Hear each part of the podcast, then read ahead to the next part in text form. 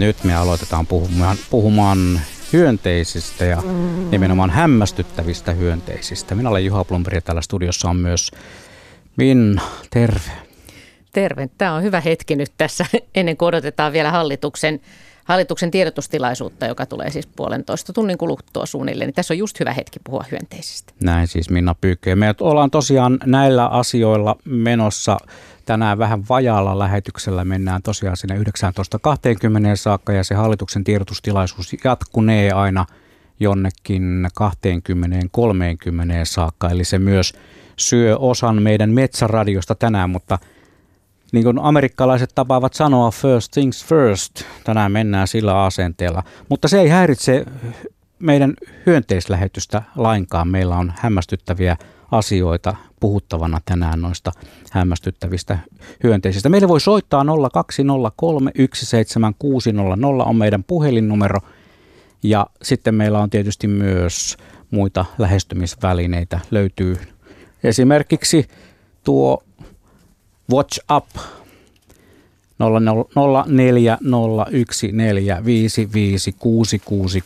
se on se tuttu ja turvallinen WhatsApp-numero ja ainahan tuolta voi käydä sitten yle.fi kautta Radio Suomi pukkaamassa viestiäkin studioon.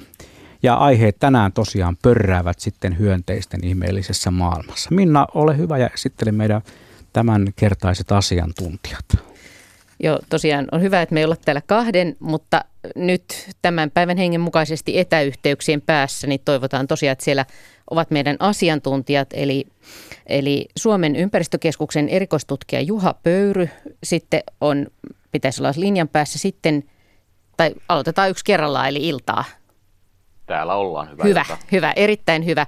Ja tota, jos puhutaan kevästä ja hyönteisistä, niin mistä sulle tulee, kun olet pitkään toiminut ja ollut tutkijana hyönteisten parissa ja ollut mukana näissä yöperhoskartoituksissa ja kimalaisseurannoissa, niin mistä sulle tulee kevätfiilis? Mistä hyönteisistä? Kyllä se usein tulee ensimmäisten päiväperusten näkemisistä sanotaan, että nokkosperhonen ja sitruunaperhonen on tavallisimmat, mitä tälleen keväällä usein maaliskuussa lähtee liikkeelle. Ne yleensä aloittaa sen kauden tavallaan. No niitä olet varmaan nähnyt jo. On niitä nähty. Ja sitten lisäksi ää, tietokirjailija, biologi Leen, puutarhanainen Leena Luoto on myös siellä. On, on. Täällä hyvä. Vantaan perukoilla. Hyvä, hyvä. Joo.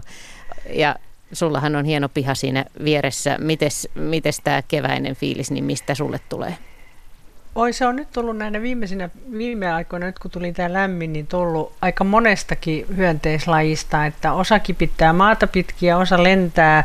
Jos aloitetaan niistä lentävistä, niin kun pikkusen huoli iski, kuinka nämä pölyttäjät, eli nimenomaan just kimalaiset ja villimehiläiset on selvinneet, niin niitä lajeja on yllättävän hyvin kyllä näkynyt että sillä tavalla voi huokasta helpotuksesta. Ja sitten leppäpirkot on kömpineet, nimittäin huoli iski vähän siihen, että täällä Vantaalla, kun on satanut enemmän kuin laki sallii ja vähän ylikin, niin täällä on niin kauhean kosteita ja noita maassa talvehtijoilla näitä hyviä kuivia paikkoja on ollut aika vähän ja meilläkin on, on ihan tai tietoisesti jätettiin sitten kuivaa heinää ja muuta vastaavaa, niin niin tota, nyt voi huokasta helpotuksesta, että selvitty on tästä talvesta, joka ei oikeasti ollut talvi.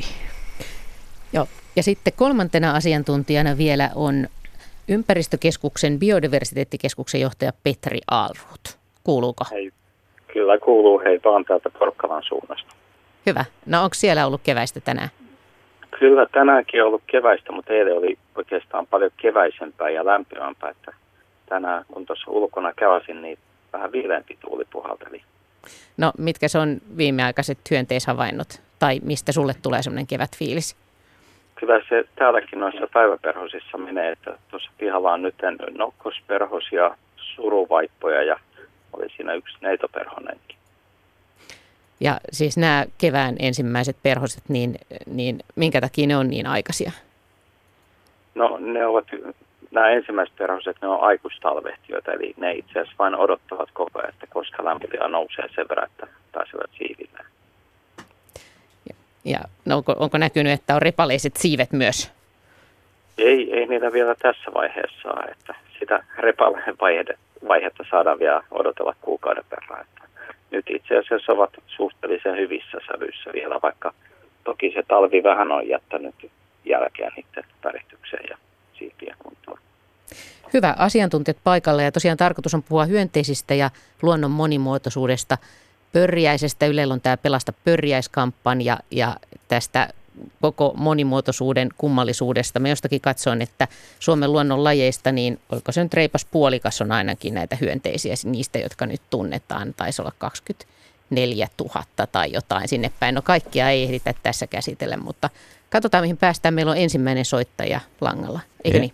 Ennen kuin otetaan ensimmäinen soittaja mukaan, niin on pakko kysyä myös Minna sulta. Mikä on viimeisin hyönteishavaintosi? No kimalaisia mä oon katsonut. Ne on mun mielestä niin kuin keväällä ne on niin älyttömän hauskoja. Ne on vähän mä oon sella... vähän lukenut niistä kimalaisista nyt enemmän, niin, niin jotenkin se, että mitä enemmän niistä lukee, niin sitä hämmästyttävämmältä ne tuntuu. Ja, ja jotenkin se, että kun pystyy, kun näkee sen kimalaisen pajulla sitten, sitten mä luin jostakin kirjasta, että sit jos se kerää jo siitepölyyn, niin se tarkoittaa, että se on jo perustanut sen pesän mm. esimerkiksi. Mm. Ja, ja se on se kuningatar ja se, siinä on niin kuin uuden, uuden yhteiskunnan alku. Niin. Mm ne on näin keväällä, kun on vielä vähän koleaa, niin ne on mukavan näköisiä myös siksi, koska ne liikkuvat vähän rauhallisemmin kuin sitten lämpimillä keleillä. Eikä niitä sellaisia, niitä ikävän puoleisia otuksia ei ole vielä näkynyt, niitä, jotka saattaa sitten joskus ihan omaa sellaista luon, omaan luonteeseensa kuuluen saattavat joutua ihmistäkin pistämään. Onneksi niitä ei ole näkynyt. Mä ai, nyt... ai, ai ikävä luonteisia, lähteekö tämä nyt vähän? ei, ei vaan, sitähän sanotaan, että suurin piirtein amparit on sellaisia, jotka niin kuin jossain kohtaa vuotta tu, turhautuu siihen touhuunsa ja sitten ne tuikkaa, mutta saattaa olla urbaania legendaa. Ihan semmoisia pieniä, pienen pieniä koppiksia olen nähnyt myös. Ja ne on tosi nastoja myöskin havaintoja kevään ensimmäisiä sellaisia. Meillä on Vantaalta Aili nyt lähetyksessä mukana.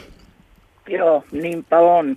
Helppo jatkaa tuosta, kun Joo. mistä te puhuitte, kun tuota, se oli mun, mulla on kaksi kysymystä. Se oli mun ensimmäinen kysymys nimenomaan, että saisiko semmoisen suppeen esityksen siitä. Kimalaiset ymmärtääkseni talvehtii maassa tai se emokimalainen.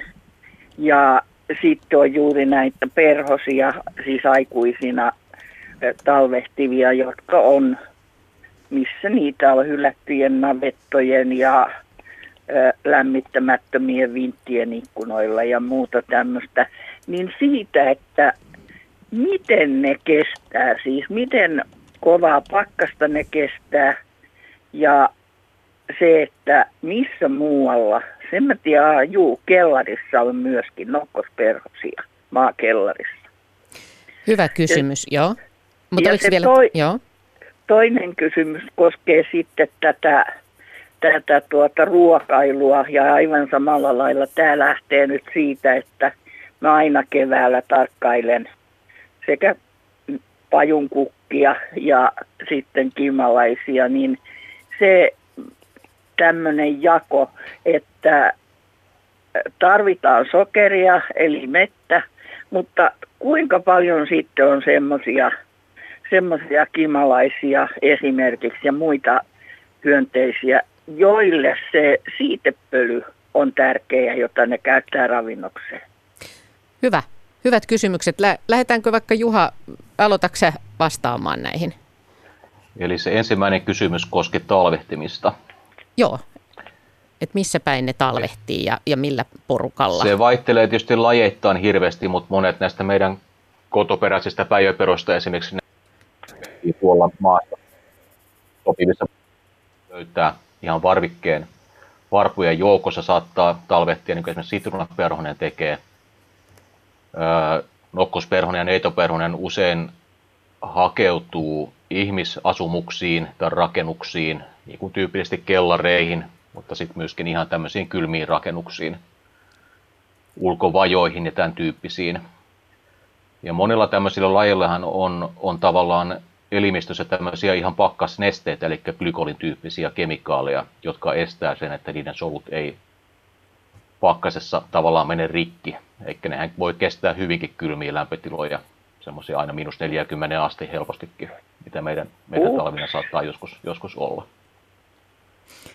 Ne ei tahtia haittaa. No entäs sitten se toinen kysymys siitä, että, tota, että oliko se niin, että mit, ketkä hakee niin, mettä ja ketkä hakee siitepölyä? Niin. Joo. Periaatteessa kaikki meidän niin sanotut mesipistiäislajit, niin ne kerää pääsääntöisesti jälkeläistölleen siitepölyä kukkakasveista. Ja ne tavallaan kuljettaa sitä pesin jälkeläisiä varten. Ne imee myöskin mettä kukista osaksi omaksi ravinnokseen, mutta sitten tavallaan sekoittaa sitä tähän siitepölyyn ja siitä tavallaan niin tulee sitten näille jälkeläisille erittäin hyvää ravintoa sitä kautta. Että tavallaan Entä? se on niin kuin mesipistiäisille tyypillinen piirre tämä siitepölyn kerääminen. Joo, toisin sanoen, toisin sanoen se onkin siinä mielessä paljon tärkeämpi kuin mitä mä esimerkiksi olen ajatellut. En ole tota tiennyt muuta kuin sen, että osa syö siitepölyä. Entä sitten Joo, ja nimenomaan se, ne kerää, kerää niin kuin jälkeläisiä varten, varten sen, että ne, ne syövät sitä. Just joo. Kun, kun, kun mä sitten sitä toisaalta myöskin ajattelen, kun meillä on noin tuulipölytteiset keväiset puut. Siellä olisi siitepölyä hirmuisesti noissa hedekukissa, mutta sitä kai kukaan ei käytä. Jaa. Joo, ei ainakaan nämä mesipistiäiset ei, ei käytä tämmöisten no. tämän tyyppisten kasvien, kasvien sisäpölyä. Joo, ja toi, toi on sitten niiden ampiaisten, kimalaisten, niin niillähän täytyy olla silloin varastoja jo ö, tavallaan näille jälkeläisille, vaikka mehiläiset Joo, ainakaan tekee ei... tämmöisen pesän, että siellä on osa lajeja, jotka esimerkiksi tekee kolon maan, maanpinnan alle, johon ne vie sitä siitä pölyä sitten tavallaan munii, munii sinne pesäkoloon ja ne toukat kasvaa siellä maan alla. Sitten toiset lait saattaa pesiä esimerkiksi puukoloihin. Tässä on lajien välillä vähän eroa. Mutta se on sitten Juu. hyvä muistaa, että näiden mesipistien lisäksi myöskin monenlaiset muut, muut hyönteislait käy kukilla. Esimerkiksi petopistiäiset käy ja muutamat muut ryhmät, ampiaiset, monet loispiestiäiset käy hukilla, mutta ne ei taas sitten kerää sitä siitepölyä, että ne käy siellä vaan tavallaan sen meden, meden perässä. E, e, eikö se ole niin, että nyt jos tähän aikaan kimalaisen näkee, niin se on aina se kuningatar? Joo, kyllä ne on, on talvettineita kuningattaria tässä Eli, eli miten se homma siitä niin kuin etenee? No ne on nyt tavallaan pesi, perustamassa sitä, sitä niin kuin pesää ja, ja tämmöistä yhteiskuntaa kesää varten, että nämä kimalaisethän on useimmat niistä on tämmöisiä yhteiskuntalajeja, eli ne, ne munii sinne pesään ja siellä alkaa sitten tulla, tulla työläisiä pikkuhiljaa kesän mittaan. Ja loppukesällä siellä sitten alkaa kehittyä uusia kuningattaria ja, ja koiraita sitten siinä vaiheessa. Tavallaan sitten alkukesällä tulee usein, usein nämä työläiset, joita on paljon enemmän sitten kuin näitä kuningattaria, ja ne on kooltaan yleensä pienempiä.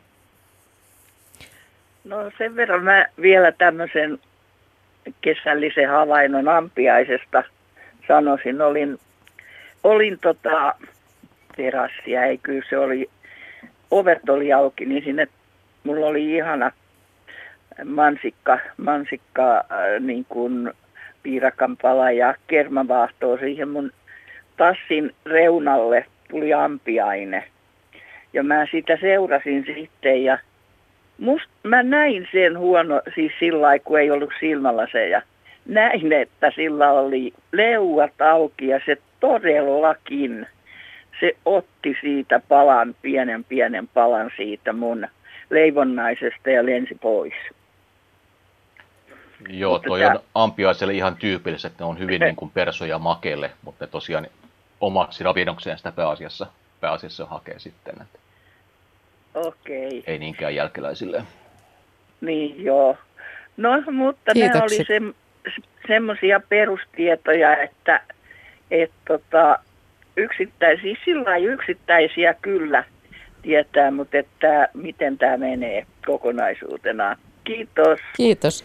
Tota, Leena, sähän olet puhunut myös siitä, sitä pohtinut, että kun usein puhutaan, aletaan puhua hyönteisistä kesällä, ja tota, monella just, niin kuin äsken viittasitkin, niin monella se talvi ja talvehtiminen, mitä kysyjäkin tuossa mietti, niin on sitä hyvin kriittistä aikaa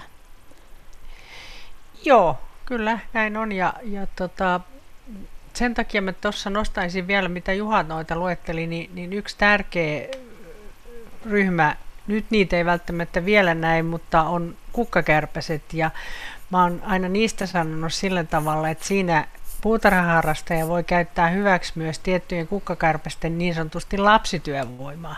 Eli niiden kukkakärpästen, varsinkin kirvareiden, niin toukat syö todella paljon kirvoja. Ja ne käy ne aikuiset sitten kukilla, mutta ne ei kerää siis mettä eikä siitepölyä, vaan ne mussuttaa siellä vaan omaksi ravinnokseen ja jättää sitten ne lapset sinne kirvaravinnon ääreen. Ja jos ehtii tässä sen verran tarinaa, että meille tuli tämmöinen kirvoja syövä kukkakärpäinen kasvihuoneeseen, johon tuli koisokirva tomaateille, mutta ei ollut kuin hetki, kun kirvat katos, kun siellä oli nämä kirvarin toukat, jotka piti sen tasapaino kohdallaan. Eli pitää muistaa, että näillä on muitakin tehtäviä siinä elämänkiertonsa aikana kuin se kukkien pölyttäminen ja sitä kautta sitten siementuotanto, jota, jotka auttaa ihmistä. Et, et, on muistettava, että kuin monipuolisia ja monimuotoisia. Samoin ampiaisista, niin ne kerää ison määrän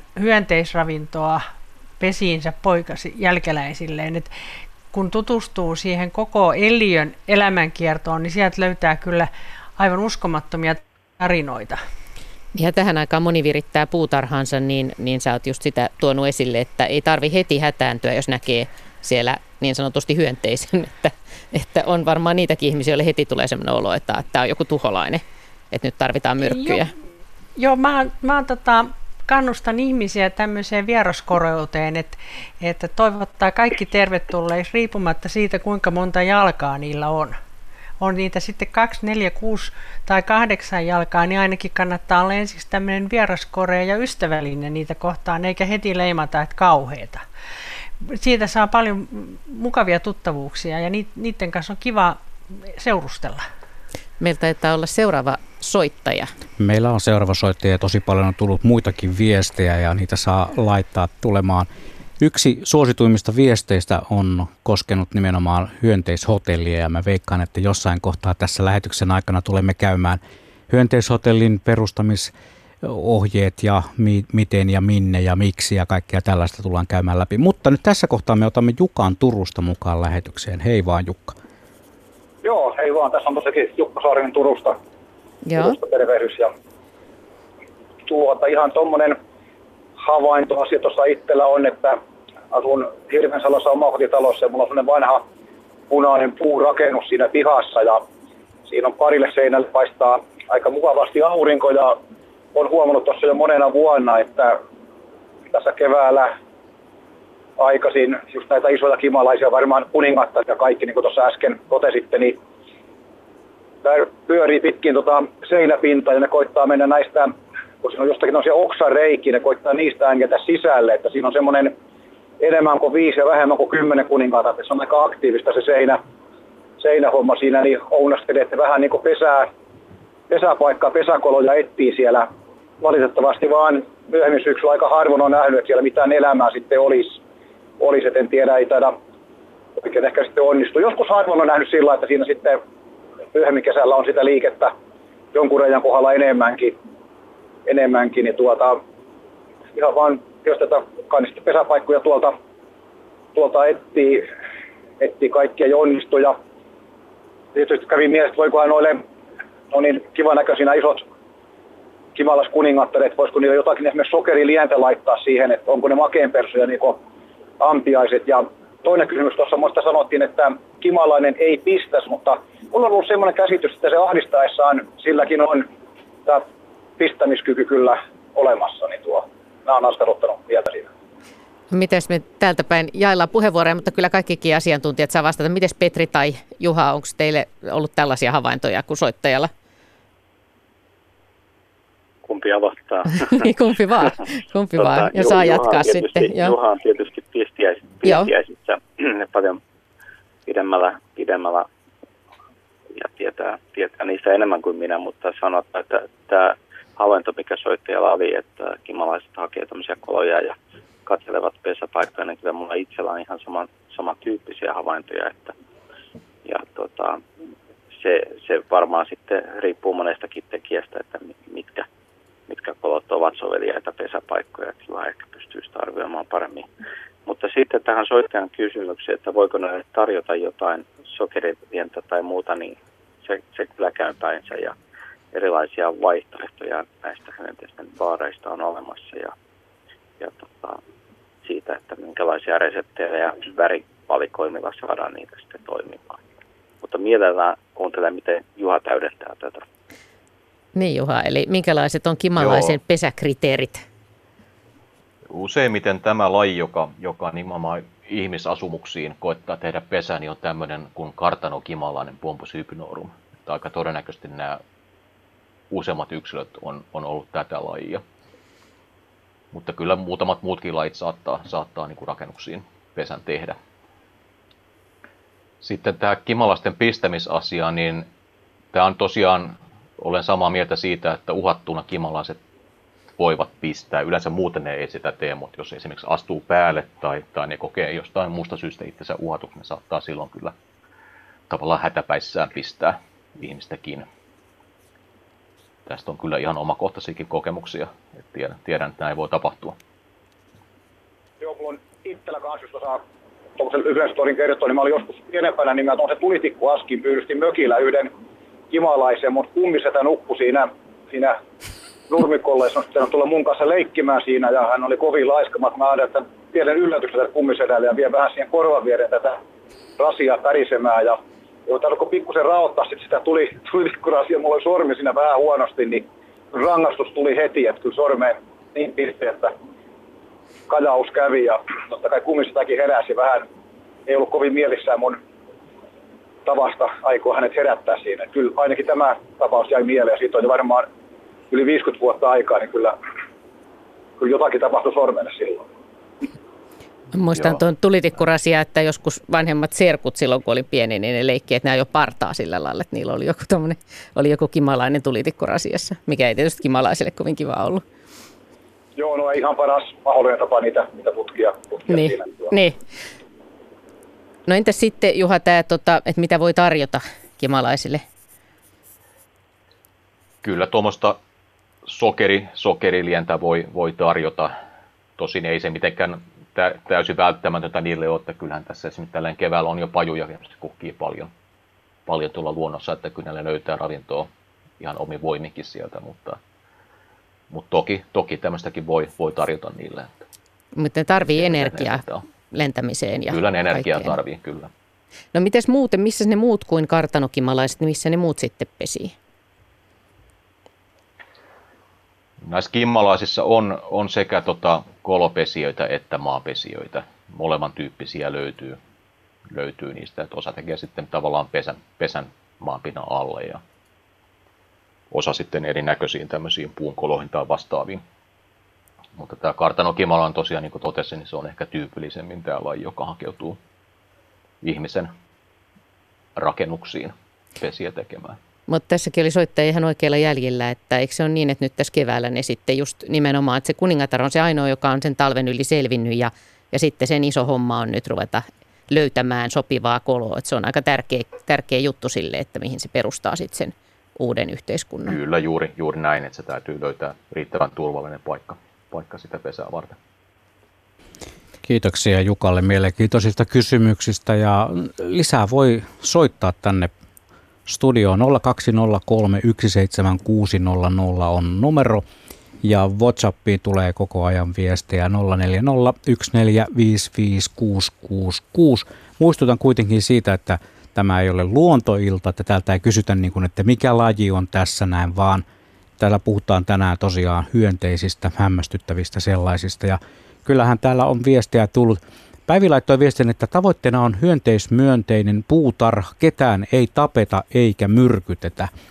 Se on aika hyvä lähtökohta tuollaiselle omalle puutarhalle, eli ei, ei myrkkyjä sinne puutarhaan. joku kysyy tällaista mielenkiintoista kysymystä, että, että mitä virkaa on, kun monella eläimillä on, monella hyönteisillä on hänen mielestään tällainen ikään kuin tarkoitus – mutta sitten hän kysyi, että mikä tarkoitus on punkilla ja hirvikärpäsellä. Hän ei ole ihan varma, että onko niillä jotain tarkoitusta luonnossa vai pelkästään ihmisen kiusaaminen. Mutta meille voi tosiaan soittaa jat- lisää puheluita 0203 17600 on numeromme. mä kysyn tässä välissä siitä sen kysymyksen, noin oli aika vaikeita kyllä noin, mutta että tota, kun puhutaan tästä luonnon monimuotoisuudesta, niin, niin osaatte sitten yksinkertaisesti sanoa sen, että, että minkä takia hyönteisiä on niin paljon, että niitä on siis Suomessakin noin, oliko se nyt 24 000, joku tämmöinen arvio on ainakin heitetty. Jos mä nyt ollaan aika... pikkasen. Aloita vaan, Joo. Petri aloittaa.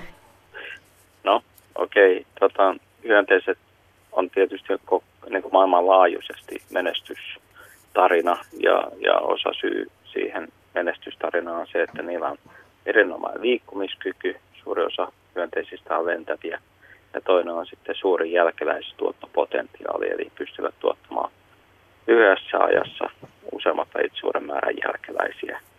Ja juuri, sitten toinen on se, että ö, hyönteiset ovat sopeutuneet käyttämään hyvin monenlaisia elinympäristöjä, erilaisia ravinnonkäyttöluokkia löytyy.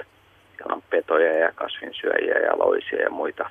Ja näiden niin kuin moninaisten ominaisuuksien kautta ovat pystyneet sitten täyttämään erilaisia ekosysteemejä ja lajitumisprosessille on ollut aikaa satoja miljoonia vuosia, niin niistä on kehittynyt sitten tavattoman monilajinen eliöryhmä.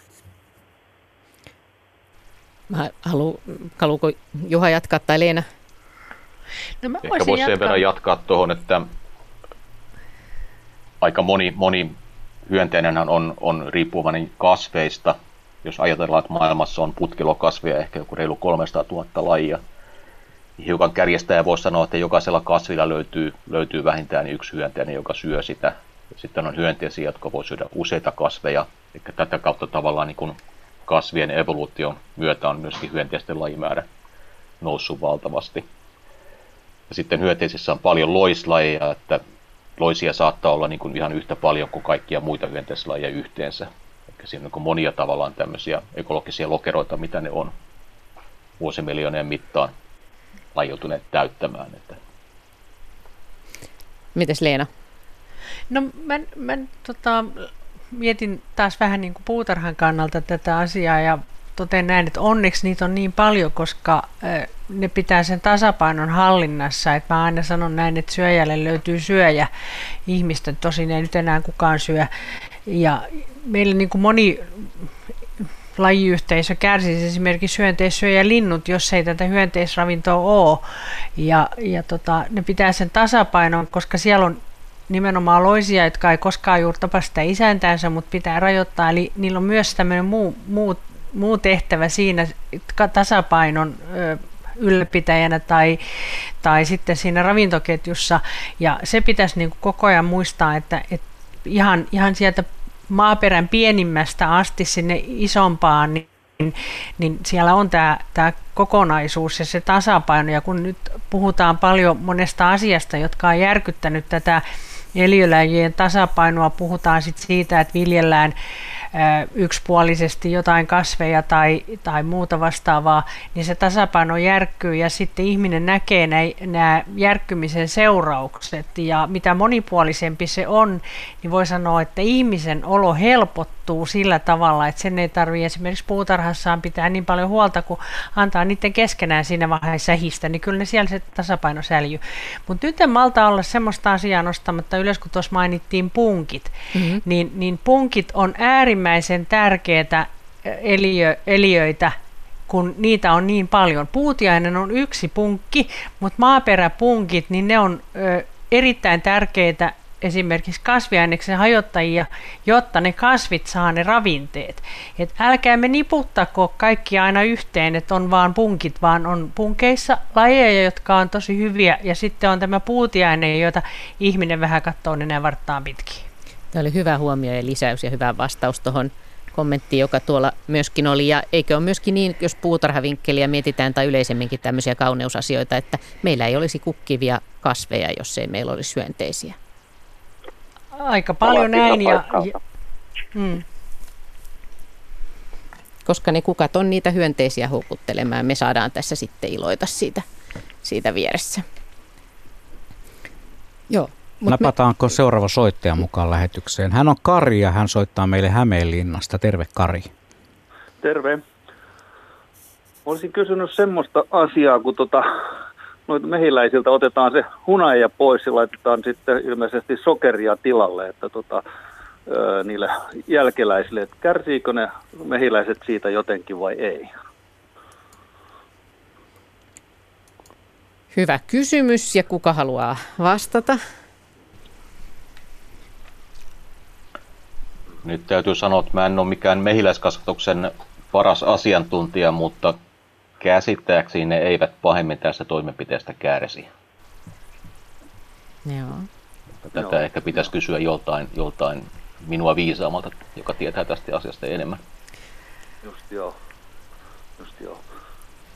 Tää. No niin, mutta tota, että, no niin, se oli kysymys, että, tota, että ja sitten tota, toinen on, mä oon just tekemässä tuollaista tota, pönttöä, pönttöä noille mehiläisille tai tuollaisille tota, hyönteisille, niin tota, että mitä kaikkea mä laitan siihen. Mä oon tehnyt jo puuhun, puuhun reikiä ja laitanko kaisloja sinne vai mitä laitan sinne sitten pystyyn. Että, tota, että. Tämä on siis tähän, tähän väliin Yle Luonto on käynnistänyt tämän Pelasta pörjäinen kampanjan myöskin, joka on käynnissä aina elokuun loppuun asti, jos on tarkoitus nostaa esiin tätä maailmanlaajuisestikin esillä ollutta, ollutta tilannetta, että pölyttäjien, pölyttäjistä ollaan huolestuneita ja pölyttäjien määrät on vähentyneet ilmeisesti meillä ja, meillä ja maailmalla. Ja, ja se on tietenkin semmoinen asia, joka viimeistään on herättänyt laajankin kiinnostuksen ihmisissä näihin hyönteisiin. Mutta tota, ennen kuin mennään tuohon hyönteishotelliin, niin mä kysyn vielä, että onko siis, minkä verran me oikeasti tiedetään Suomen pölyttäjien tilanteesta? Tiedät, tiedätkö Juha, tai osaako sanoa tästä? No hirveän paljonhan siitä ei tiedetä. Et meillä on jotain viitteitä siitä, että esimerkiksi mesipistiä sillä menisi huonommin kuin aikaisemmin johtuen siitä, että meillä on aika monta uhanalaista lajia siinä ryhmässä. Semmoista määrällistä tietoa siitä, että miten, miten niiden kannoille on tapahtunut vaikkapa viimeisen 50 vuoden aikana, niin ei, ei vielä ole yksi tutkimushanke on, on käynnissä, jossa me itse olemme mukana, missä tätä selvitetään ja vuoden päästä ehkä pystytään tähänkin kysymykseen vastaamaan, mutta vielä tällä hetkellä ei, ei pystytä, pystytä sanomaan tuon tarkemmin asiasta. Minkä takia hyönteistä, kun muutenkin musta tuntuu, että tämä on tullut vähän yllätyksenä jopa hyönteistutkijoille osittain, että nyt puhutaan näistä maailmanlaajuisesta hyönteiskadosta, niin miksi hyönteisten tutkiminen on niin vaikeaa? Jos mä vastaan tähän Joo. hieman, niin hyönteistutkimuksen vaikeus on tietysti osittain se, että hyönteislajeja niin valtavan paljon ja usein niin kuin kysymyksen kannalta on välttämätöntä rajata, että mitä hyönteisiä tutkitaan ja sitten kuitenkin asiantuntemusta ja voimavaroja on aina rajallisesti, että kyllä siinä ihan haastetta piisaa. Mutta kuitenkin tällä hetkellä niin kun pölyttäjiä kohtaan on niin paljon kiinnostusta niiden, niiden suuren merkityksen vuoksi, että kaiken aikaa esimerkiksi Euroopassa tehdään – monenlaista tutkimusta ja kartoitusta ja, ja tota, inventointeja niiden suhteen, että se tieto, tietotaso koko ajan paranee näiden osalta.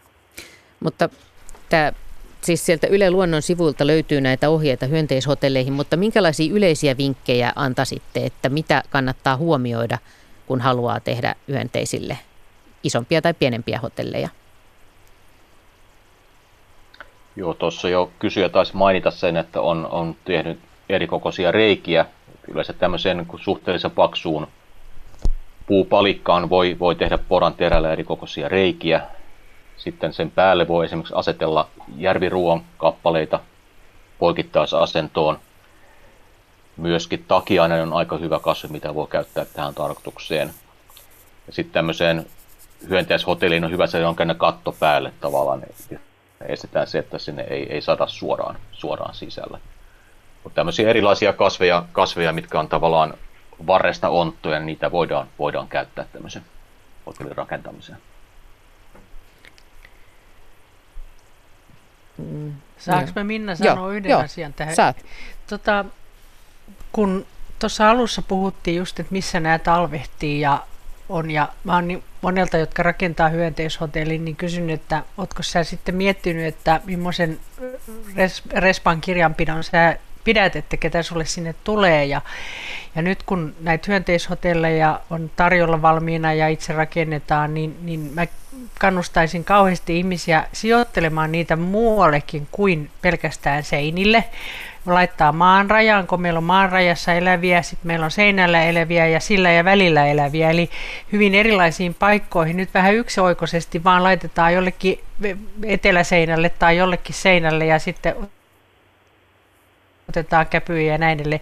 Ja toinen, mitä mä kannustaisin ihmisiä, pitäkää vieraskirjaa, että tutustukaa, ketkä siellä on ja ketkä sinne tulee. Ja voisin melkein väittää näin, että monipuolisemman hotellin saa, kun sen laittaa maan rajaan niin sinne kömpii sitten ne, jotka menee maata pitkin, ja sinne voi tulla kovakuoriaisia ja pistiäisiä ja näin poispäin. Vieraskirja ja erilaisia rakennelmia erilaisiin paikkoihin, niin avot, kyllähän tulee vieraita. Toi on hauska, hauska idea, että voi myös seurata tosiaan, että mitä eläimiä siellä käy. Joo. Tämä Leenan idea on oikein hyvä ja sitten jos ei itse tiedä, että ketä nämä vierailijat on, kun ne eivät aina muista passia jättää siihen respaan, niin, niin tota, suuri apu on se, että nykyään kännyköissä on niin mainiot kamerat, että niillä usein saa ihan kelvollisia kuvia näistä otuksista ja osalla ihmisistä on tietysti myös, myös sitten edistyksellisempiä kameroita ja ja tota, kun ottaa kuvia näistä vierailijoista, niin tota, se helpottaa asiaa ja tota, sosiaalisen median puolelta löytyy koko joukko erilaisia keskusteluryhmiä, joista voi sitten vielä kysyä vähän kokeneemmilta vinkkejä tähän tunnistamiseen, jos, jos tämmöistä apua sattuu kaipaamaan. Tämä on hyvä vinkki ja just sen tulee tutuiksi ja, ja voi seurata myöskin hyönteisten elämää ja käyttäytymistä. Mahtaako muuten olla missään sellaista äh, niin kuin liveä, hyönteishotellin liveä, kun on vaikka näitä sääksilive löytyy ja kesällä on varmasti taas pullervolive, niin olisiko, eikö se olisi aika siistiä laittaa jonkun tällaisen hyönteishotellin eteen kamera, joka sitten kuvaisi, että ketä sinne menee ja ketä sieltä tulee ja minkälaista liikennettä siellä on. Se ei ehkä välttämättä Saanko ole ka- kaikista mediaseksikkäin laji tämä, nämä hyönteiset, mutta kyllähän sillä voisi myös vähän luoda lisää jännitystä tähän maailmaan. Ja kato, maailma on muuttumassa. Kyllä varmaan on. Mitä Leena? Joo. Joo mä, sanoisin, mä sanoisin Juhalle, että yksi hyönteishotelli, jossa on armasti, armasti elämää, panee muurahaispesän kohtaan kameran. No niin, se onkin hyvä idea. Muurahaislive. Sinne nimittäin tull, muurahaislive, sinne ne, siis jossain on tutkittu näin, että muurahaiset kantaa semmoisen 30 litraa hyönteisiä kesän aikana isoon kekoon. Ja jokainen voi kuvitella, tietää minkä kokonaan on muoviämpäri ja voi miettiä, että paljonko sinne mahtuu hyttysiä. Ja niitä kolme. Mm-hmm. Se on melkoinen määrä. No niin. Mutta on hyvä muistaa, että muurahaispesässä elää myös paljon muita hyönteisiä kuin muurahaisia. Nimenomaan. Itse asiassa siellähän elää satoja lajeja, kaiken kaikkiaan muita selkärangattomia eläimiä ja, ja ne ovat sitten eri sorttisia muurahaisvieraita. Eli sellaisia lajeja, jotka ovat sopeutuneet elämään siellä muurahaispesässä sen eri osissa ja niillä on sitten siellä erilaisia tehtäviä ja jos olisi tämmöinen hyvin sijoitettu kamera, niin se voisi, se voisi bongata sieltä aikaa join sitten myös näitä muita kulkijoita joukosta. Loistava idea muurahaislive. Meillä on hyvät asiantuntijat täällä tosiaan Juha Pöyry, Petri Aalruut ja Leena Luoto ja meillä taitaa olla myöskin seuraava puhelu jo. Meillä on yhteys Siilinjärvelle, siellä on Timo. Terve Timo. No terve. Sulla on jotain tarinaa hyönteisistä. Mm, no se on kuule semmoinen hieno tarina minusta niin maanpias pesästä, jonka minä yhden kerran livenä nähnyt ja se oli aivan ihana. Eli kato, tota, minä olin jotakin tehnyt. Tämmöistä tätä hikistä hommaa, niin varjoon meni ja siihen aika kun aktiivisesti tupakkoin, niin meni sitten siinä tavalliselle paikalle, se on täytynyt olla iltapäivä. Sitten katsoin, että maasta tulee, niin minä katsoin ensin, että on muurahaisia, mutta sitten minä katsoin, ei hitto. Ei, muurahaiset on kelta, ei siinä ole kellosta väriä. Sitten katson tarkemmin, niin ambiaisia rupesi kuule pumppaamaan sitä maareijasta. Ja mikä mukavinta, niin sitten kun ne harjoit, sitten kun ne vähän aikaa kipitteli, niitä koko ajan nousi, osa opetteli lentämään, niin minusta on niin kiva kahto, kun, kun yrittää pikkusen päässä parikymmentä senttiä eikä ilman, sitten tipahtaa vaikka miten päin maahan. Niin, tota, mutta sitten jatku ja jatku. Minä varmaan sain puoli tuntia seurata sitä tapahtumaa. Niin yksitellen siellä ne oppivat lentämään ja sitten lähtivät niin pois siitä pesäpaikalta. Jaa. Mites, tota, mites sanotte, Petri ja Juha ja Leena, tarinasta? Hieno tarina. Joo, aika hauska, hauska havainto kyllä. Alpiaisissa on, on, on tietty... Kuinka se iso tota... Joo. Mitä vaan. Niin tämä onkin hankala tässä, kun kaikki on etä, etäpäässä. Mites vaikka Juha ensiksi ja sitten Leena jatkaa? Lähdetäänkö vaikka näin päin? Joo. Joo, ampiaisessa on, on tiettyjä lajeja, jotka tekee tosiaan pesänsä, pesänsä maahan tällä tavalla. Ja toisinaan siellä sitten saattaa käydä niin, että jos astuu sen päälle, niin sieltä sitten tulee parvi, parvi kerralla ulos, mutta en ole tuommoista, en ole itse päässyt näkemään. Sieltä tosiaan yksi kerrallaan niitä nousisi, nousisi vähän niin kuin lentoa harjoittelemaan. Että ei, ei ole kokemusta tämän tyyppisestä. Joo. Mitäs Leena? No mä olisin Jualta kysynyt semmoista asiaa, että onko näillä maa, maassa pesivillä ampiaisilla, niin, niin tota, se on ilmeisesti piha-ampiainen, taitaa olla yleisillä, niin onko niillä samanlainen sitten, että, että tulee niin kuin uusi kuningatar ja sitten osa populasta lähtee niin kuin on kesymehiläisillä, että sitä yhdyskuntaa tavallaan jaetaan sitten seuraaviin kohteisiin tämmöistä parveilua, mitä on muurahaisilla ja muilla, niin onko niitä sitten myös a, niin ampiaisilla samanlaista? Siinä meillä se ei ole, ei ole aivan samanlainen, että ampiaisillahan ei tavallaan se yhteiskunta ei talvehdi. Et niilläkin kuningatar on se, joka talvehtii ja syksyllä tavallaan se aikaisempi yhteiskunta hajoaa. Sieltä sitten kuningattaret lähtee, lähtee talvitimispaikkoon odottamaan seuraavaa vuotta. Sitten taas tarhameiläisillä tosiaan se koko kolonia, kolonia talvehtii. Ja, entä, ja muurahaiset on kanssa, kun niillä on se, se lentoon lähtöhetki, hän on melkein voi kalenterista katsoa, että nyt se on parin päivän päästä.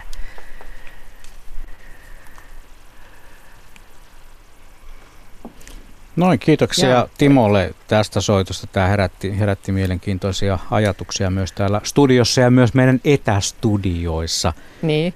Se on niin hauska ajatella kyllä, kun kaikki ovat siellä etä. Ne monessa päässä. eri paikassa. Me ollaan Minnan kanssa täällä ja Mirjami tuossa lasin niin. takana vastaa puheluihin, joita voi muuten soittaa. 0203 17600 on puhelinnumeromme ja neljän minuutin kuluttua ajattelin lukea teille säätiötä ja merenkulkijoille. Mutta tästä on nyt pakko ottaa yksi kuva, kuvailla vähän kuuntelijamme lähettämää kuvaa. Hän on rakentanut tällaisen hyönteishotellin. Tämä on ihan neliskanttinen laatikko, jossa on katto, niin kuin Leena sanoi, on hyvä laittaa katto päälle. Siinä lukee oikein, että hotelli Surina Pörinä. Ja hän, siinä on viisi eri, kuusi erilaista tuollaista osaa, lohkoa.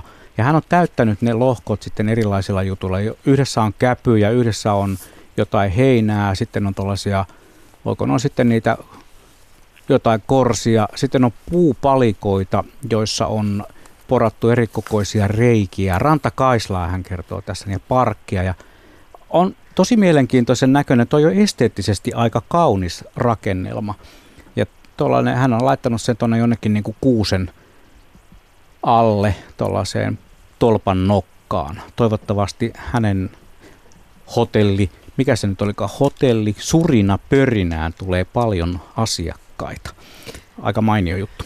On, ja tosiaan hyvin innostuksella ovat ihmiset lähteneet mukaan. Näitä on erilaisia hankkeita käynnissä nyt, näitä hyönteishotellihankkeita ja kaikki tietenkin saman ajatuksen takana ja yhdessä tätä tehdään, mutta 26 000 tekoa oli mun mielestä, kun mä tänään katsoin, niin siellä Yle Luonnon sivuilla, mitä, mitä ihmiset olivat kirjanneet ylös. Ja, ja näitä tekoja oli siis, siellä on erilaisia vaihtoehtoja, mitä voi tehdä hyönteisten pölyttäjien hyväksi, että istuttaa parvekkeelle tai pihalle hyönteisystävällisiä kasveja, jättää nurmikkoa leikkaamatta, rakentaa hyönteishotelli, lopettaa myrkyllisten aineiden käytön puutarhassa tai sitten joku muu ehdotus. Ja tota, hyvin, tämä on, hyvin tähän on lähdetty mukaan. Mites, tässä on muutama minuutti aikaa ennen merisäätä, niin miten yleisesti ajattelette, että kuinka paljon voi vaikuttaa se, jos suomalaiset innostuvat toimimaan pölyttäjien hyväksi?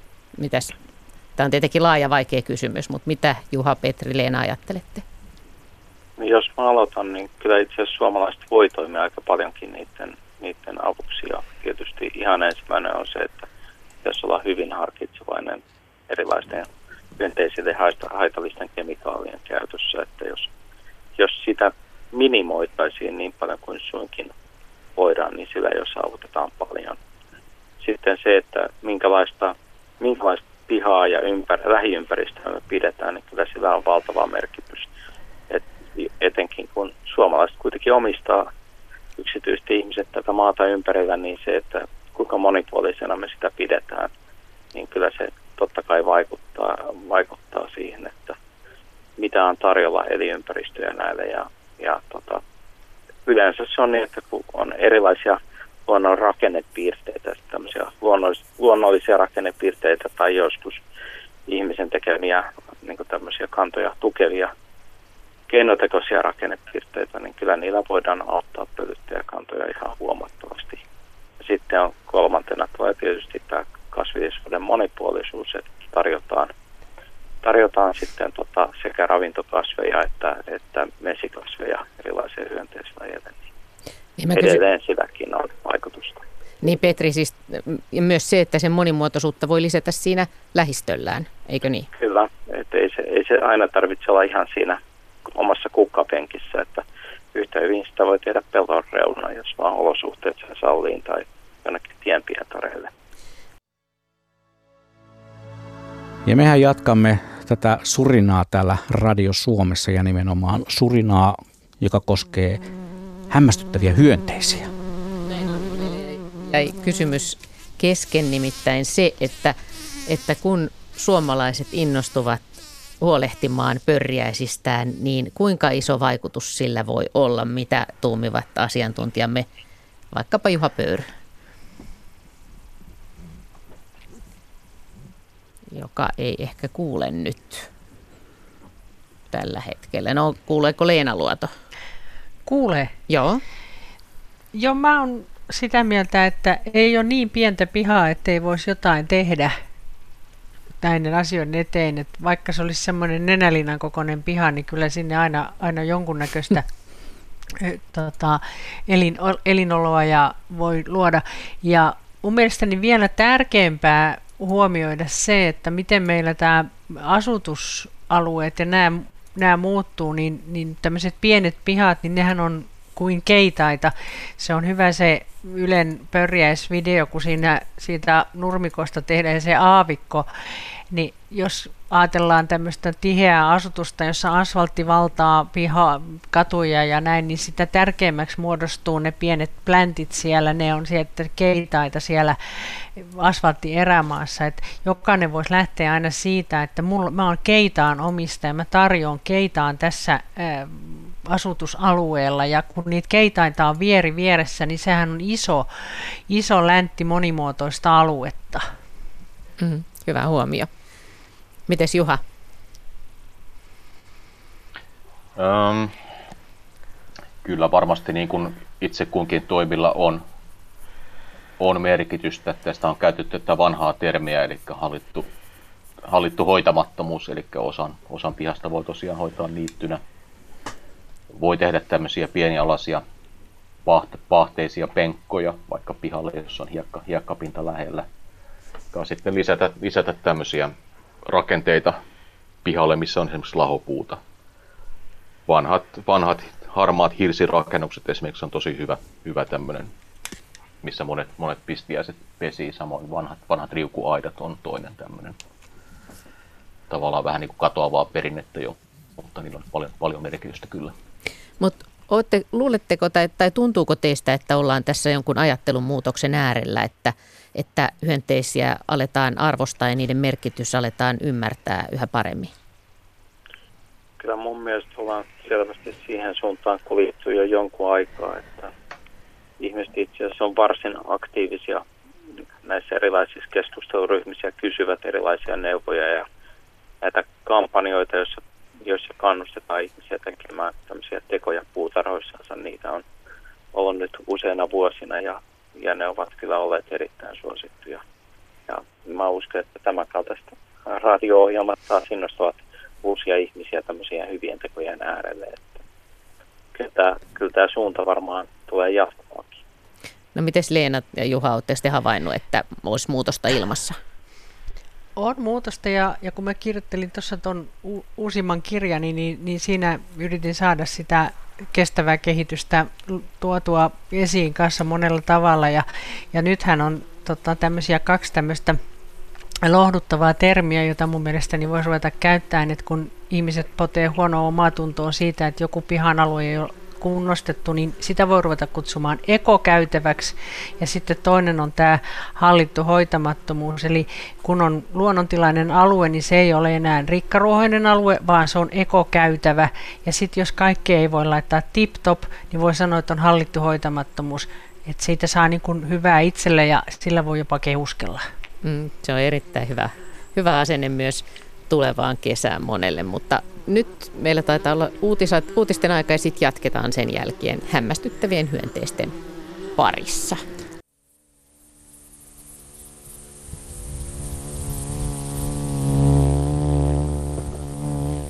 Ei, tämä ei ole moottorivene, vaan tässä lentelee sontiainen.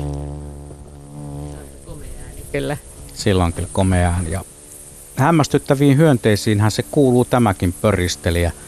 Me olemme näiden pörisijöiden äärellä vielä tuollaiset parikymmentä minuuttia. Tänään vähän jää tämä osuus lyhyeksi, koska siirrymme, siirrymme seuraamaan tuota äh, hallituksen tiedonantoa ja äh, siirrymme myös TV1 erikoislähetykseen mukaan 19.20.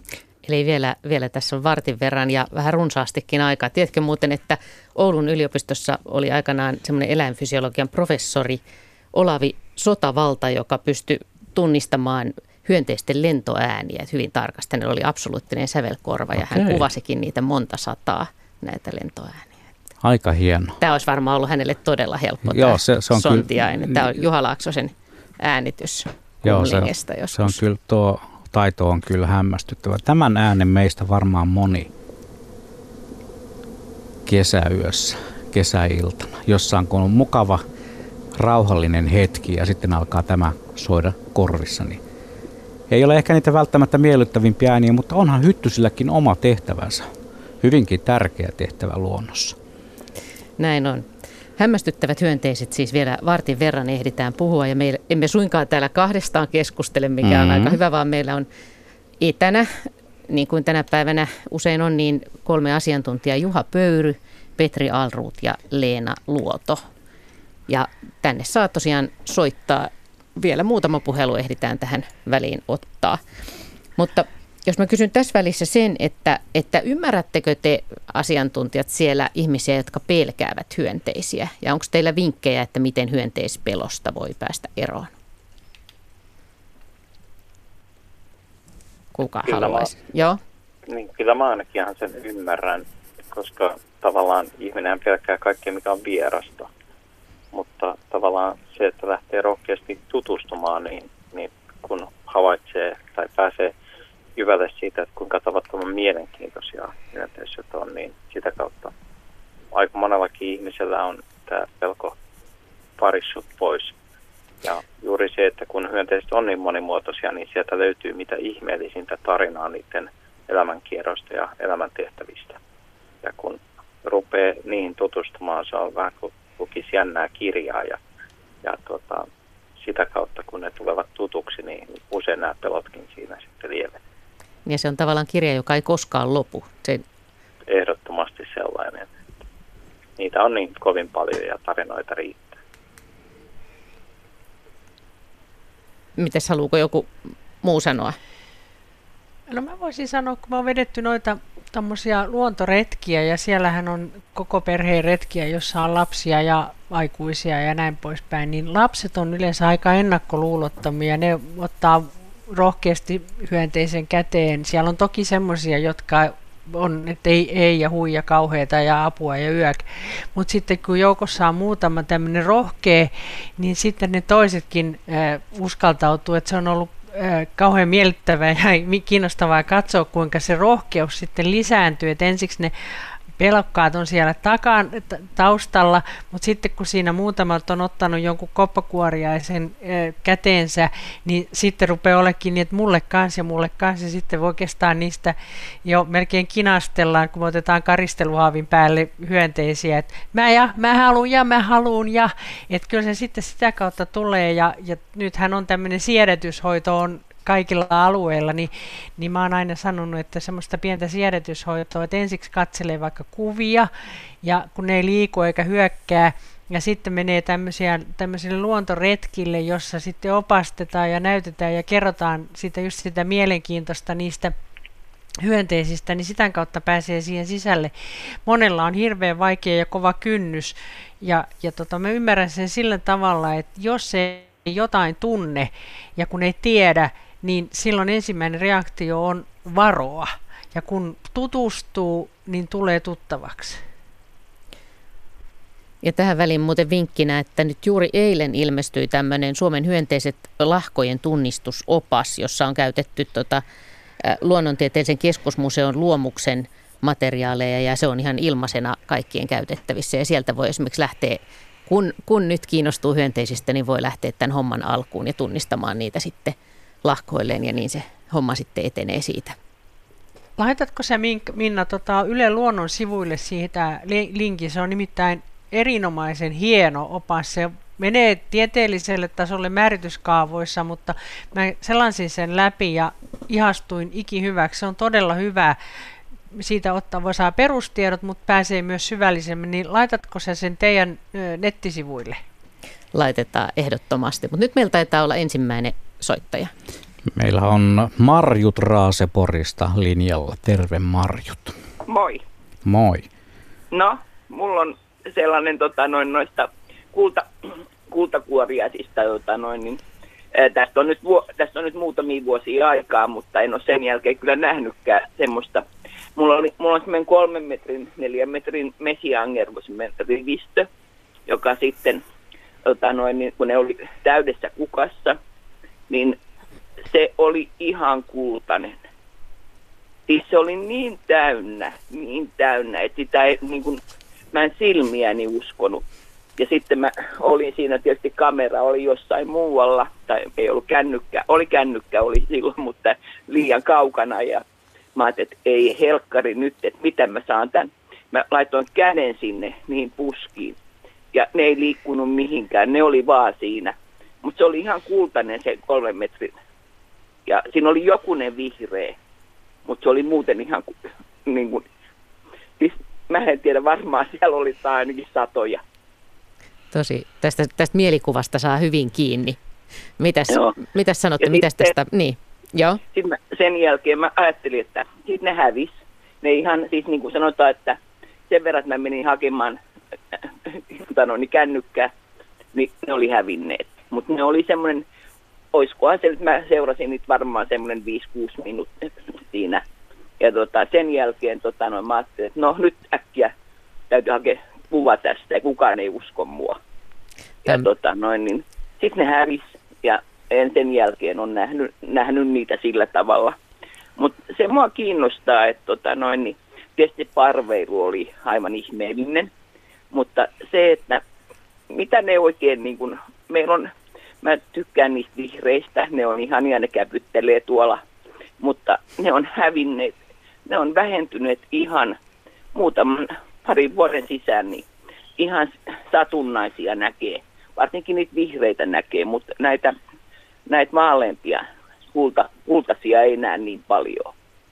Et en mä tiedä, on, mikä niillä on tarkoitus ja mikä niiden elinkaari on. Hyviä kysymyksiä. Hyvä muistutus myös siitä, että hyönteiset voi olla niin kauniita kuin korut myöskin. Mutta kuka haluaa vastata kultakuoriaisiin?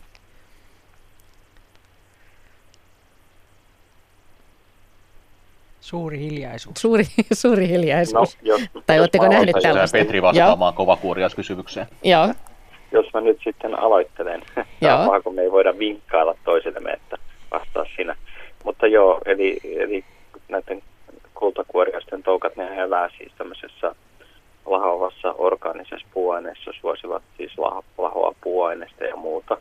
Ja se, että jos, jos niitä on noin valtavia määriä, niin siinä tulee heti mieleen, että siinä on ollut monimuotoista ja laadukasta elinympäristöä siinä, siinä ympäristössä siihen aikaan ja mietin sitten, että onko siellä mahdollisesti sitten myöhempinä vuosina siivoiltu pois jotain semmoisia paikkoja, missä nämä toukat olisivat voineet lisääntyä, että, että se, se saattaisi tätä selittää.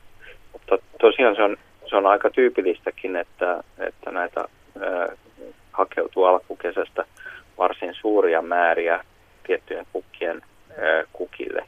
Ja nämä angerot on suosittuja ja samoin samaan kasviheimoon kuuluvat pihlajat.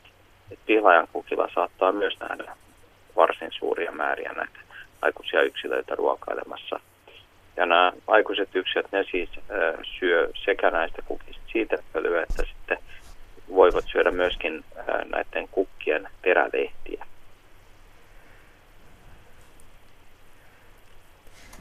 Et mitä ne niin kun, äh, sitten sen jälkeen, kun tämä on tämmöinen, niin kun, niin kun ne häviää, niin kun, sitten, sitten ne niin kun, tavallaan, niin kun, varsinkin vihreät, niin ne liikkuu niin kuin maan tasalla ja ne niin kuin hakee koko ajan, joten jotenkin se tuntuu niin, niin että... Niin, ne hakevat energiaa, että jaksavat sitten lennellä ja etsiä itsellensä pariutumiskumppania ja sitten tietenkin... Joo, tietysti kun, joo. Kun ovat Mit, lisääntyneet, ne talve, niin... Talvehtiiko ne sitten niin kuin aikuiset yksilöt vielä? Öö, nyt Tuosta on ihan, ihan sataprosenttisen varmuutta oma käsityksenä, että ne ta- talvetisivat toukkina. Et mä en tiedä missä vaiheessa. Joo, just joo. rupeaa aikaistua, mutta alkukesästä niitä ainakin aikuistuu. Että Joo, en, mutta se mun täytyy sanoa kyllä, että tässä nyt sanotaan pari vuoden äh, niin sanoin, niin aikana ne on vähentyneet aivan, aivan tosi paljon. Siis meillä oli ennen niin kuin ihan oikeasti paljon täällä, ja ne on vähentynyt no. täällä Onko se ympäristö sitten muuttunut? Siinä ei suhteen? se tavallaan ole muuttunut, koska mä oon asunut 40 vuotta melkein täällä, niin ei tässä ole niinku mitään semmoista niinku ympäristöä ole tehty näillä alueilla varsinkaan tässä pihapiirissä. Mutta sitten jotenkin se tuntuu, en tiedä onko tämä ilmassa tai mikä tässä nyt on sitten muuttunut, mutta, mutta tota no, niin siinä mielessä, että niin se on jotenkin tuntuu, se on aivan sama ilmiö on hepokateilla. Ne, ne, on, no. ne on vähentynyt niin, siis niin kuin niitä, kun kesälläkin kerrankin pongaat hepokatin, niin se on tosi hienoa. Että, Tietysti, joo. Täs, täälläkin, niin, täällä ei ole viljelyalueita enää sillä tavalla. Että nämä on niin kuin tämmöisiä niin kuin, jo niin kuin ihan, pellot on niin kuin ihan met, melkein metsittyneet tai sillä tavalla. Mutta no. Jotenkin tuntuu, jotenkin tuntuu vaan niin hölmöltä, kun ajattelee näin, että, että aiheuttaako itse jotain tai muuta. Mutta ei täällä niin ole muuttunut ympäristö mihinkään. Että. Niin, t- tässä tosiaan voi olla taustalla ihan sitäkin, että hyönteisillä, kun niillä on tämä suuri lisääntymiskyky, niin tavallaan osa sitä on myös, että niiden kannan vaihtelut ihan vuosittain saattaa olla aika suuria. Ja on tietysti mahdollista, että jonain vuonna taas niitä on runsaasti että, että tämmöinen ihan luontainen populaatio, kun on vaihtelu, kuuluu monille hyönteisille hyvin tyypillisenä. Ja, mutta se, mitä kerroit, että, että siellä on jotkut paikat kasvaneet umpeen, niin se voi myös tarkoittaa sitä, että sellaisia lämpimiä reunuksia pienelinympäristöjä, joissa on niille sopivia olosuhteita, niin niitä ei välttämättä ole tarjolla ihan samalla tapaa kuin aikaisemmin. Kiitos soitosta ja hienosta tarinasta. Ja nyt nyt meillä taitaa olla seuraava soittaja jo valmiina. Eli... Kyllä, kyllä. Meillä on seuraavaksi Espoosta Kaiva Juha. Terve Juha. Terve Juha, kiitoksia suoraan lentomuurahaisiin ja lämpimiin kesäiltoihin. Tässä kesämökkireissuilla maantietä ja varsinkin illan suussa ajaessa, niin, niin loppuu tämä uskomaton ilmiö, että lentomuurahaiset lähtevät, lähtevät parittelun lennolle. Voitte kertoa itsellenikin, että mistä on kysymys. Siis lentomuurahaista, siellä on varmaan useampikin laji, mutta kuinka voi olla niin, että sadan kilometrin matkalla, matkalla voi nähdä useampiakin näitä parvelulentoja ja autosta käsin on helppo erottaa siitä, että lokit, varsinkin kalalokit, riemuitsevat korkeuksinsa saapuneesta aterikatetusta ateriasta ja ruokailevat siellä mässäilevät. Käykö ne kurkkaamassa ja katsomassa, että nyt on tarpeeksi lämmintä eikä tuule, ja sitten ne lähtee kaikki yhtä aikaa liikkeelle. Jaa, mitä käy murhaisen päässä ennen lentoa? Kuka, kuka ryhtyy vastaamaan? Onko Juhalla ajatusta? Ehkä yleisenä kommenttina voi sanoa, että monella hyönteisellähän tavallaan se elikierron kehitys ne riippuu hyvin pitkälti lämpötiloista, minkälainen kesä, kesä on ollut. Ja usein sitten tietysti ne lain yksilöt kehittyy suhteellisen samaa tahtia, ja sitten kun tulee sopiva, sopiva tämmöinen lämmin, lämmin kesäilta, niin sieltä lähdetään sitten niin kuin yhtä aikaa liikkeelle laajemmalta alueelta. Tämä varmaan sen pitkälti, pitkälti selittää. Mä muistelisin, että, että eri lajeilla... juuri tietyn... Joo, joo, muistelisin vain, että eri lajeilla ne on, on vähän eri ne lentoajat sitten myöskin. Toki eri lajeilla on, on eri lentoaikoja, mutta sitten tietysti usein saman, saman lain yksilöt saattaa olla samaan aikaan, aikaan liikkeellä tietyllä alueella. Jep, kiitoksia Kaima Espooseen. Tämä oli varmaan tämän hyönteislähetyksen viimeinen soittaja, koska me hetken kuluttua siirrymme seuraamaan hallituksen tiedotustilaisuutta. Mutta siihen on matkaa vielä kolme minuuttia. Ehdimme rupatella vielä hyönteisistä. Ehdimme vielä hetken aikaa. Tosiaan tämä on nyt siis erityisen lyhyt lähetys ja erityisen laaja aihe, mutta emme anna sen häiritä. Muutama sana Juha vielä siitä, että miten, tässä ei puhuttu ollenkaan yöperhosista ja sä oot pitkään ollut mukana näissä yöperhosseurannoissa, niin anna jotain vinkkejä siihen, että miten tulevana kesänä niin kannattaa katsella näiden yöperho, miten, miten voi perehtyä näihin yöperhosiin? Yöperhosia voi, voi havainnoida tietysti usealla eri tavalla. Yksi on se, että käy katsomassa kukkia yöaikaan, vaikkapa sireneitä tuossa alkukesällä, kesäkuussa. Eri, eri vuoden aikaan sitten on, on eri kukkakasveja, miltä voi käydä katsomassa. Loppukesällä vaikkapa leimukkaat puutarhassa on, on hyvä. Sitten yöperosia voi havainnoida valoilla. Perusharrastajat käyttää usein tämmöisiä kirkkaita elohopea- tai sekavalolamppuja, joilla houkutellaan niitä perhosia ja kolmas tapa sitten havainnoida on käyttää tämmöisiä niin sanottuja perhossyöttejä, eli tehdään tämmöistä makeeta alkoholipitoista nestettä, jota sitten voidaan, voidaan kastaa tämmöisiin vaikkapa superluonin paloihin ja sitten roikutella niitä, ripustella puiden oksille. Ja nämä houkuttelee sitten yöaikaan aikaan paljon, paljon perhosia ja niitä voi käydä vaikkapa taskulampun valossa sitten kattelemassa yön mittaan. Eli jos Tapoja on, on useita.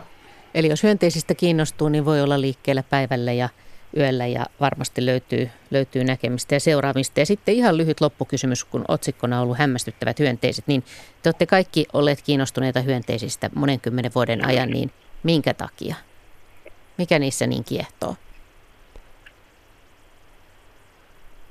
Kuka aloittaa? Vaikka Petri. No, kyllä mulla kiinnostus hyönteisiin herästiin kovin aikaisin. Mä olin vaan neljä vuotias, mä aloin harrastamaan ja naapurin pojan innostus perho siinä oli se. Ja mä vaan koin ne niin kerta kaikki sen kiehtovia, että, että en ole tähän päivään mennessä päässyt siitä ajatuksesta eroon. No mites Juha? Vähän samantyyppisiä kokemuksia. Mä muistelen, että semmoisena kymmenvuotiaana kotipuolessa ihmeteltiin isoja ruskeita perhosia, jotka lenteli haapametsikon latvuksessa ja ihmeteltiin, että miksi ne ei tule alas sieltä. Ja tämä oli sen verran outo, outo kokemus, että piti alkaa sitten ottaa selvää, että mistähän, mistähän tässä oli kyse ja mikä laji se mahtoi ollakaan silloin. Ja Leena vielä. Vähän kirjallisuutta luki, niin, niin lajikin kyllä sitten selvisi sieltä, että haapaperhonenhan se oli, mistä en... harrastus liikkeelle lähti. Entäs sitten Leena? No mulla on silleen, että voi sanoa, että pienenä perhoset ja sitten tuli koulussa muut ja sitten opiskelun myötä niin tuli tämä monimuotoisuus ja, ja tota, sitten kun on ollut tässä niin kuin yhdistänyt biologia ja puutarhapuolen, niin, niin vielä tämä tämmöinen niiden merkittävyys niin koko ajan, on, koko ajan tulee tärkeämmäksi. Kiitos. Kiitos Juha Pöyry, Leena Luotto, Petri Aalruut ja hämmästyttävät hyönteiset. Nyt siirrytään siis tiedotustilaisuuden ääreen.